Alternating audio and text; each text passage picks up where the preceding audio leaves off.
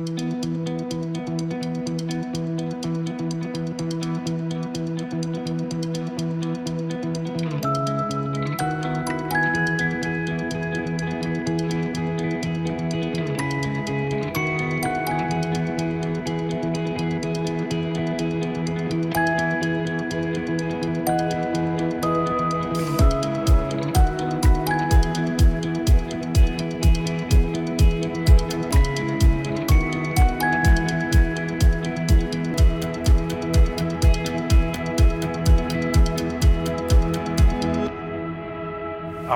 so John 9, this is where we're at. One of the more unique chapters in the Gospels, the four books that talk about the life and ministry of Jesus Matthew, Mark, Luke, and John. John's account, you know, I'll tell you, this particular amount of attention, one chapter given almost entirely to an account of a healing of one person, in this case, a blind man, a man who was born blind, whose name we were never given. So it's unique in that way. The enti- there's such an amount of layers to his story, and we're given such insight into some different things that happen around it. So it creates a sort of richness that invites us into it. Again, not going to go over everything that we've been talking about for the past uh, you know, four, to four or five weeks, but we started out by looking at John 9, and we started talking about how Jesus heals this blind man. And he happened to do it on the Sabbath, which was a problem for some people. Uh, the, the Sabbath was a, a commandment from Moses given by God by, to the people of Israel as they were being delivered from Egypt with a mighty hand on the edge of the promised land. He gives them this gift of a, of a law, of, of a sense of identity. We talked about that a lot. Part of that law had to do with the Sabbath. You honor God with one day a week, you don't work on that day.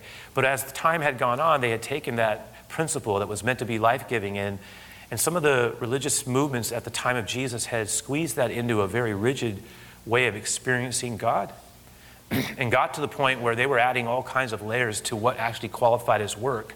And so you could violate the Sabbath in a number of ways. Jesus had, it seems, almost intentionally chosen the Sabbath to heal the man who was born blind.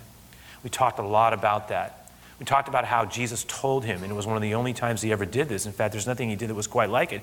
He told the man as he saw him to put, let him put some mud on his eyes. So Jesus made mud with his own spit. He made the mud out of the dirt, and he put it on the man's eyes, and he said, he said, Now you need to go and wash at the pool of Siloam. Don't wash it off the mud. And when you go to that pool, when you begin to wash the water away from and, and allow that mud to just be removed, you're, you're going to see something else removed. Your blindness is going to be removed, and you're going to see. He did what he was told, and, and it happened. The people were stunned. They, were, they didn't know what to do about it. Those who knew him said, What happened to you? How, how has this happened? He says, I don't know. There was this man named Jesus. He told me to put some mud on, he put some mud on my eyes and told me to go wash in the pool of Siloam, and I did it, and, and I can see. Where is he? I don't know. What's he look like? I don't know. I never saw him, right? I mean, the whole thing is an account. They say, you need to go and talk to the Pharisees, the authorities, the temple authorities. This is an astonishing thing that's happened to you, plus the way that it happened. I think they'll be interested. There's a lot of controversy, as you know, about Jesus. And so they brought him in and they want to talk to him about what exactly happened. And they weren't even sure it actually was a miracle. They weren't sure if he was faking. They bring in his parents. You read the early part of John 9. His parents say, you know, he's old enough, he can speak for himself. They're afraid. They don't want to get the authorities upset with them. They know the tension's there. They asked the blind man originally to tell him his story. He tells them all he knows. I don't even know the man. I didn't even know the man. He says, he was passing by. He started talking to, about me, and then he stooped down and he put this mud on my eyes and, and he told me to go wash and I, I did it and I'm healed. And he tells them the story.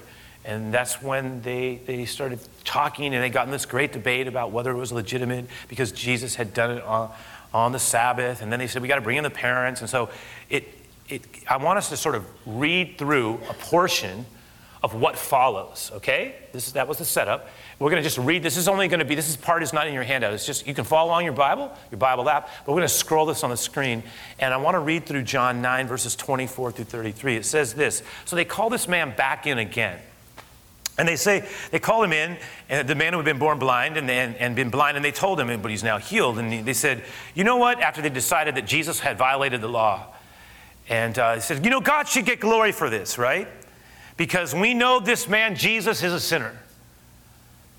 And, you know, that initially catches him off guard because that's the one who healed him. And he didn't know anything about Jesus. He had been listening to them all talk about Jesus. But he says, well, you know, because again, they call him back, and this is, a ma- this is a very intimidating group he's standing in front of. At the time, the most powerful men in Jerusalem, outside of Rome, who was occupying Israel at the time, and had a governor whose name you'll recognize, named Pilate, who had to sign off if, needed, if you wanted somebody to be put to death. That's why he'll come into play a week later uh, for us. But in terms of this particular situation, this blind man who has been born blind, he doesn't have much of anything. He's been a beggar all his life. He's maybe had some training in some things, some familiarity with the law of his people. He's standing there. He's been watching them all argue about him, but not so much interested in the fact that he was healed, more about how he was healed and the person who did it. So they say, you know what? We want to talk to you again about the details of your story. We want to hear every detail about what, what he did to you, how he did it the way that he did it. So they called him in for the second time. They said, You know what? We've come to the conclusion this man is not of God. Give glory to God uh, because we know this man, Jesus, is a sinner. That is, he, is a lawbreaker, and therefore he is illegitimate in our eyes. And he says, I don't know whether he's a sinner, but I know this. I was blind, and now I can see. But, and we want you to be very clear with us here. What did he do? How did he do it? What was the way he healed you? We need to hear that one more time. Now, what follows is either uttered with utter naivete or is delivered with what I think is the case, with a kind of frustrated sarcasm that betrays him for the witty man that I think he was. For what he says next is this. After they say, But what did he do? How did he heal you? Okay. Look, the man exclaimed. I, I already told you once. You didn't listen to me. Did you listen? Did you just hear everything that I said? I've been telling this to everybody all day.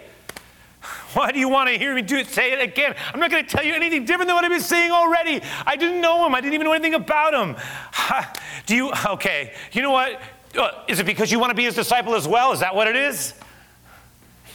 And that was the wrong thing to say. Because it says, and we talked about this last week, that they that just like it was a fuse. The, he lit a fuse and the dynamite went off. They exploded. See, they already hated they were already having trouble with Jesus. They they the idea that this man would somehow tell them that they should be, who do you think? You little smart aleck. It says they they cur, but they went but they went ballistic. They cursed him. The word there verbally abused him. They put him down. Right? They talked him down. They said, "You are his disciple. You're his follower. We are the followers of Moses, the disciples of Moses. We know God spoke to Moses, but we don't we don't even know where this man comes from." And then you would think that would have been it he would have got the message. Maybe I should be quiet. But he's had enough.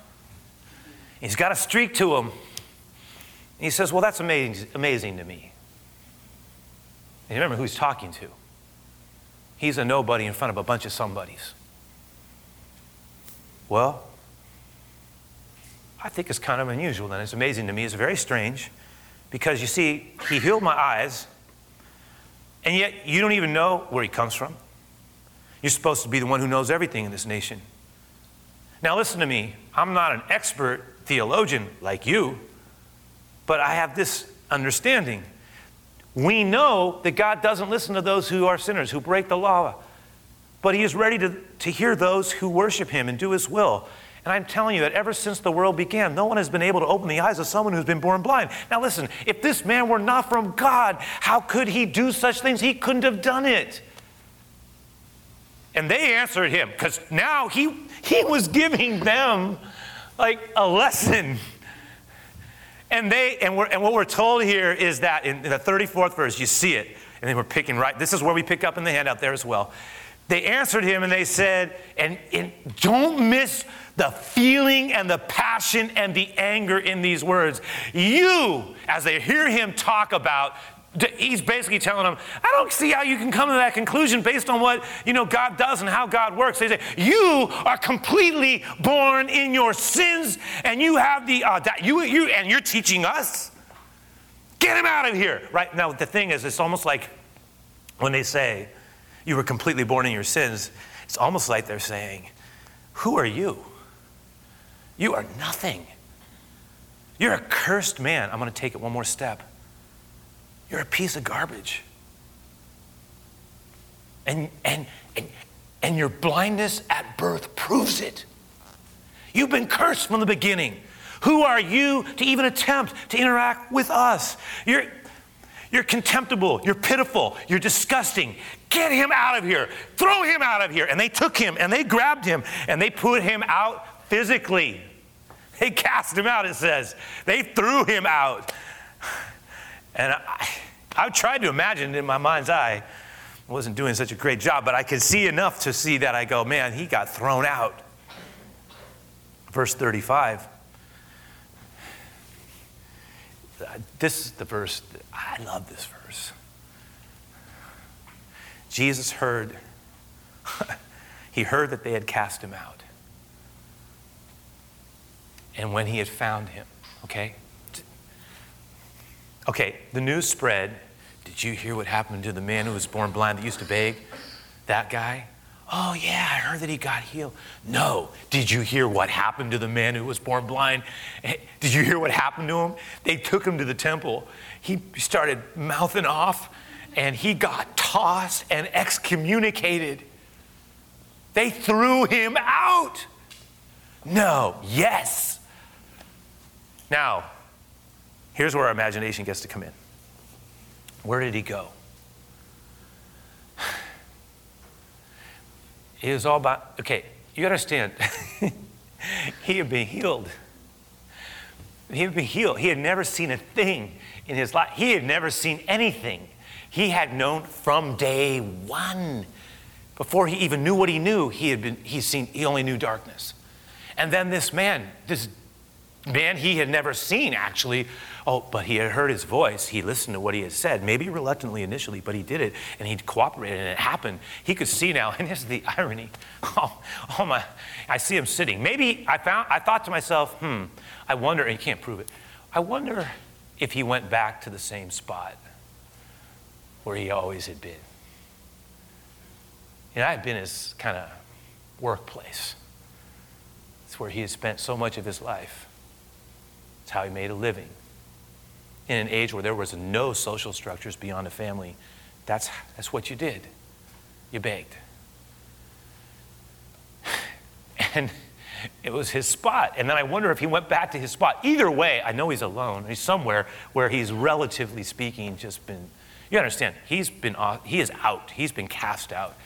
And I see him going, part of me goes, I see him, okay, I can't believe this all my life, all my life, I have been an outsider. All my life, I have always been on the periphery, always, always disregarded. Cursed I am. And now I can see, and you know what? I got, I can see, I'm right back where I've always been on the outside. I'm alone again. I guess that's what happens to people like me. Right? You see, you see, and then it says, Jesus found him. And I tried, how did that moment go? Where is he? Sitting there, he's crushed. I, mean, what was I supposed to do?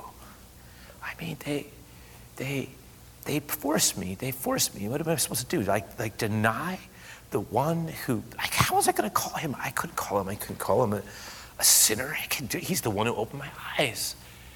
But you're a fool. I mean, you, you would do this. Why don't you just go along with the program and just like let it be? Then you'd be accepted.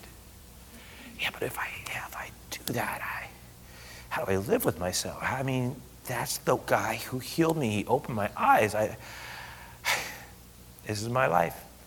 Right? That's what I see him going through. Right? And then and then it says that Jesus finds him. Now, I don't know how he finds him. Is he walking with his group with a group? I don't know, but I know one thing. He comes to him. Look what it says. He says, he, he comes to him and he says to the blind man, or the man who was born blind, whose name we do not know. He says, Do you recognize me?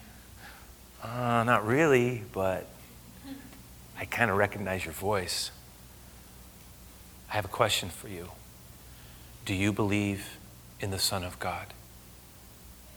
Do I believe in the Son? Do I believe in the Son of God? Look what he says. Right? He says, Well, I love the answer. I mean, you gotta, you gotta understand. Okay, just, just say this straight up. This man, when he's asked this question, because he's basically being asked, asked, Do you believe in the Messiah? Do you believe in the promised one sent from above? Do you believe in the Son of God? Remember, this man is not an easily manipulated person. I'm just going to have to say it. He's already shown his mettle in my mind. He won't confess. He is not, he's the guy that won't confess what he doesn't believe. He's already shown it. They did everything they could. They threatened him. They followed through. He still would. He, you're going to make me say what I don't believe. I'm not going to do it. I'm not going to do it. Telling me to call him a sinner. I, am not calling the man a sinner. Not going to happen. He proved his mettle. They threw him out. He, but he was already revealed as a person who was real and honest, candid, sincere. You can call me many things, but don't call me disingenuous because I'll tell you the truth as I see it. Do you believe in the Son of God? Uh, well, who is he, Lord? That I may, what? That I may believe in him. I guess so. I, who is he? Who's this? I don't, you want to know? I tell you right now. Look at what Jesus, who had opened his eye? It is you, look at this. You actually, you do know him. I do? Yes, you do. You have both seen him and you're actually talking to him right now. Look at me. Look at me. Look at me. You have both seen him and are talking to him now. Oh. And there must have been something about the way Jesus looked into those eyes and into him and through him and into deep down. And it says that he, he said, look at the um, look at the confession, look at the confession 38. That's faith confession. Lord, I believe. Lord, I, Lord, I believe. And then faith submission. I, I, worship you. Right? He goes from respect to reverence, from acknowledgement to adoration. The word for worship in the original Greek language here is proskuneo. It's the idea of bowing down and worship. Maybe he grabbed his feet. I don't know what he did. He just worshiped him. I believe, I believe, I believe, right? There it is. It's powerful, it's beautiful. And, this is, and it's an invitation he invites us all. It's a confession he invites every one of us to make a leap. And then Jesus does something that was kind of unexpected. There's a turn again in it because you would think, okay, that's a great, that's a real, that's an awesome ending. But Jesus says, he makes another exclamation as this is happening. I can see it almost as, again, see it in your mind's eye. The man's worshiping him, he's worshiping him. And then Jesus says this. And I imagine by this point, there's a people around him. We know there were. We know a group had gathered around him. Some of the Pharisees had gathered around him to watch what was happening. There were people there. And Jesus then, as this is happening, says, For judgment I have come into this world. It's powerful. It's as if he said, My coming, my coming forces people to decide.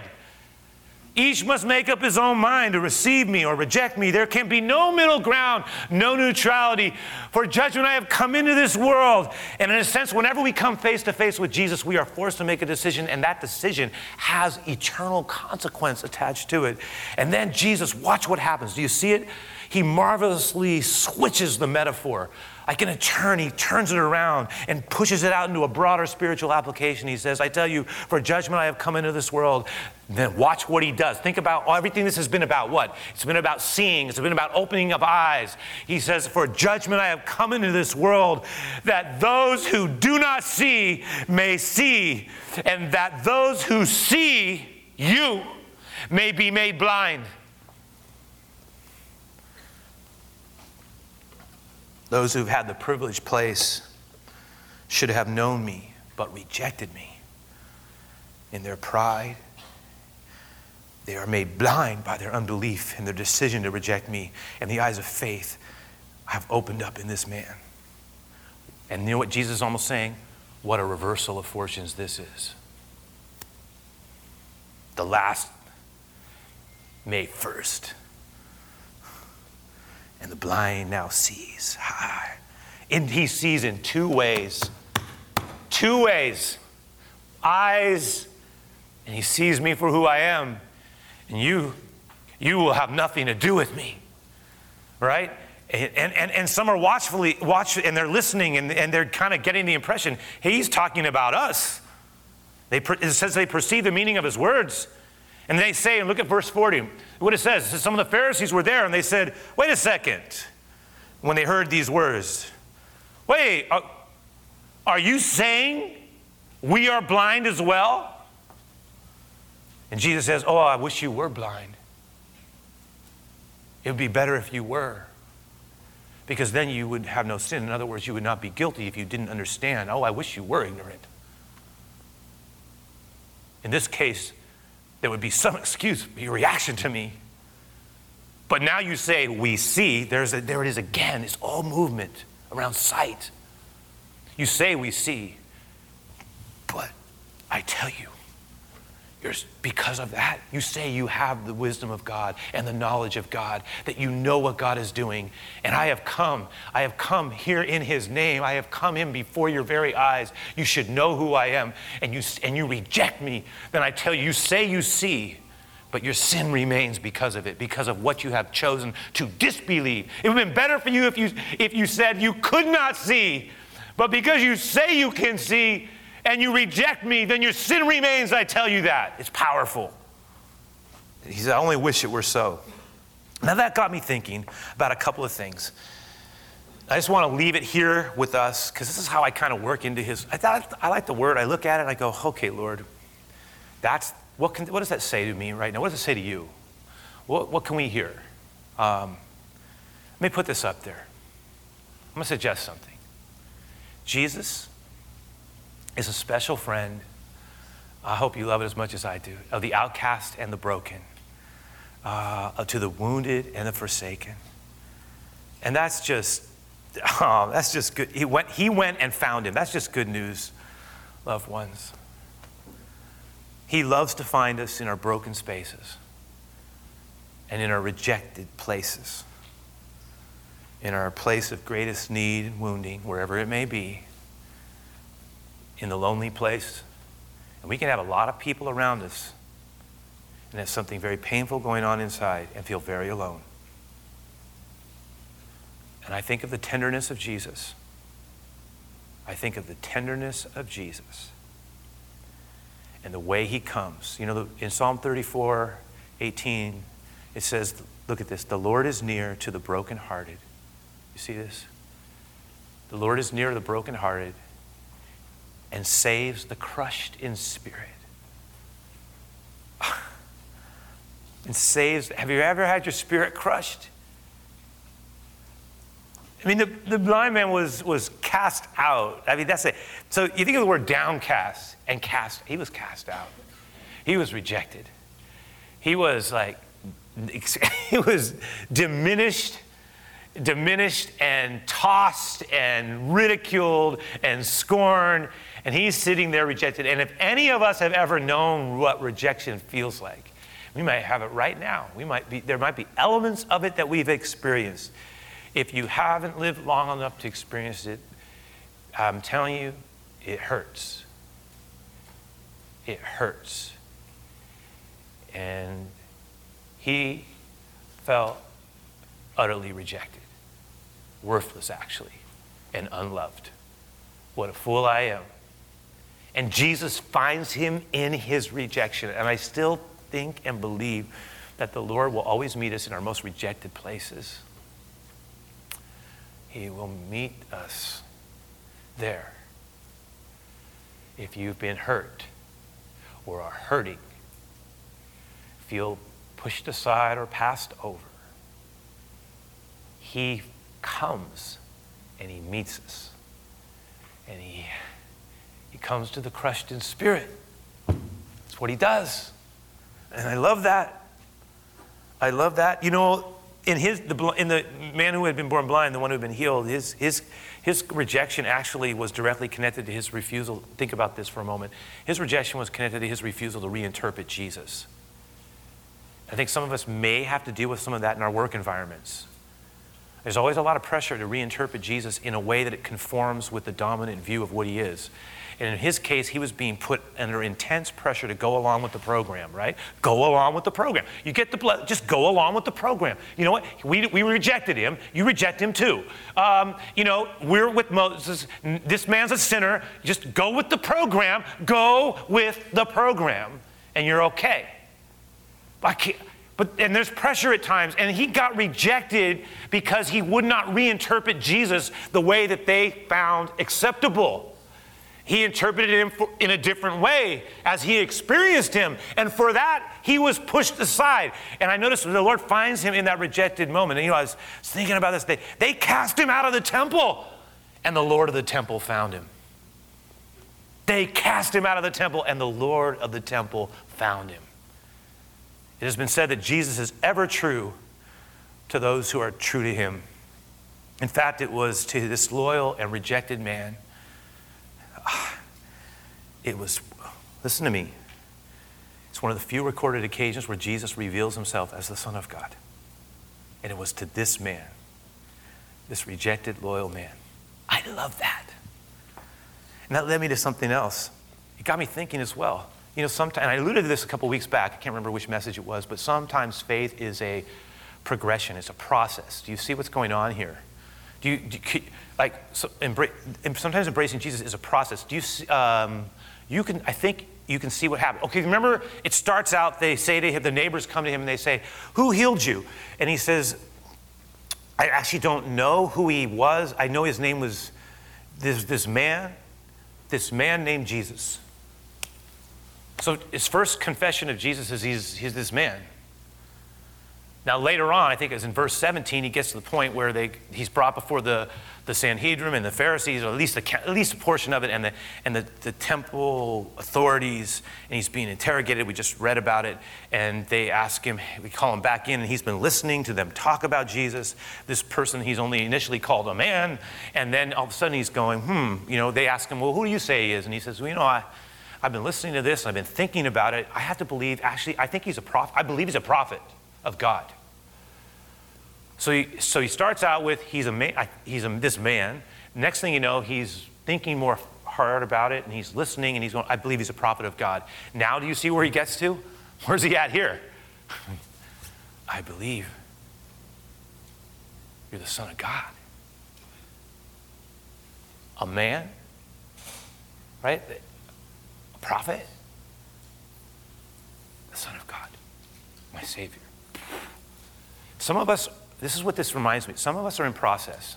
I've been doing this now enough for a number of years to where I go, ooh, I've come not to underestimate the power of some people coming along the way. I've, I've watched people come into church, sometimes at Easter time, because of somebody brought them a friend, a coworker. They didn't even want to go. Family member, I'll do it for you. Show up. who's Jesus? To me, he's nothing. Yeah, church thing. He's a man, you know, whatever. A good man someone starts hanging around a little bit, start listening. Listening. Hmm. I should think Jesus is from God. And then somewhere along the way, we get to a point where maybe some of us are even there right now, where we go, I think, I think I believe that he is the Son of God. I think I believe he's come to give his life. I, I think I confess him. Right? It's a pro, and so wherever we are alone, I'm okay with that. I, I think the Lord wants to get us here.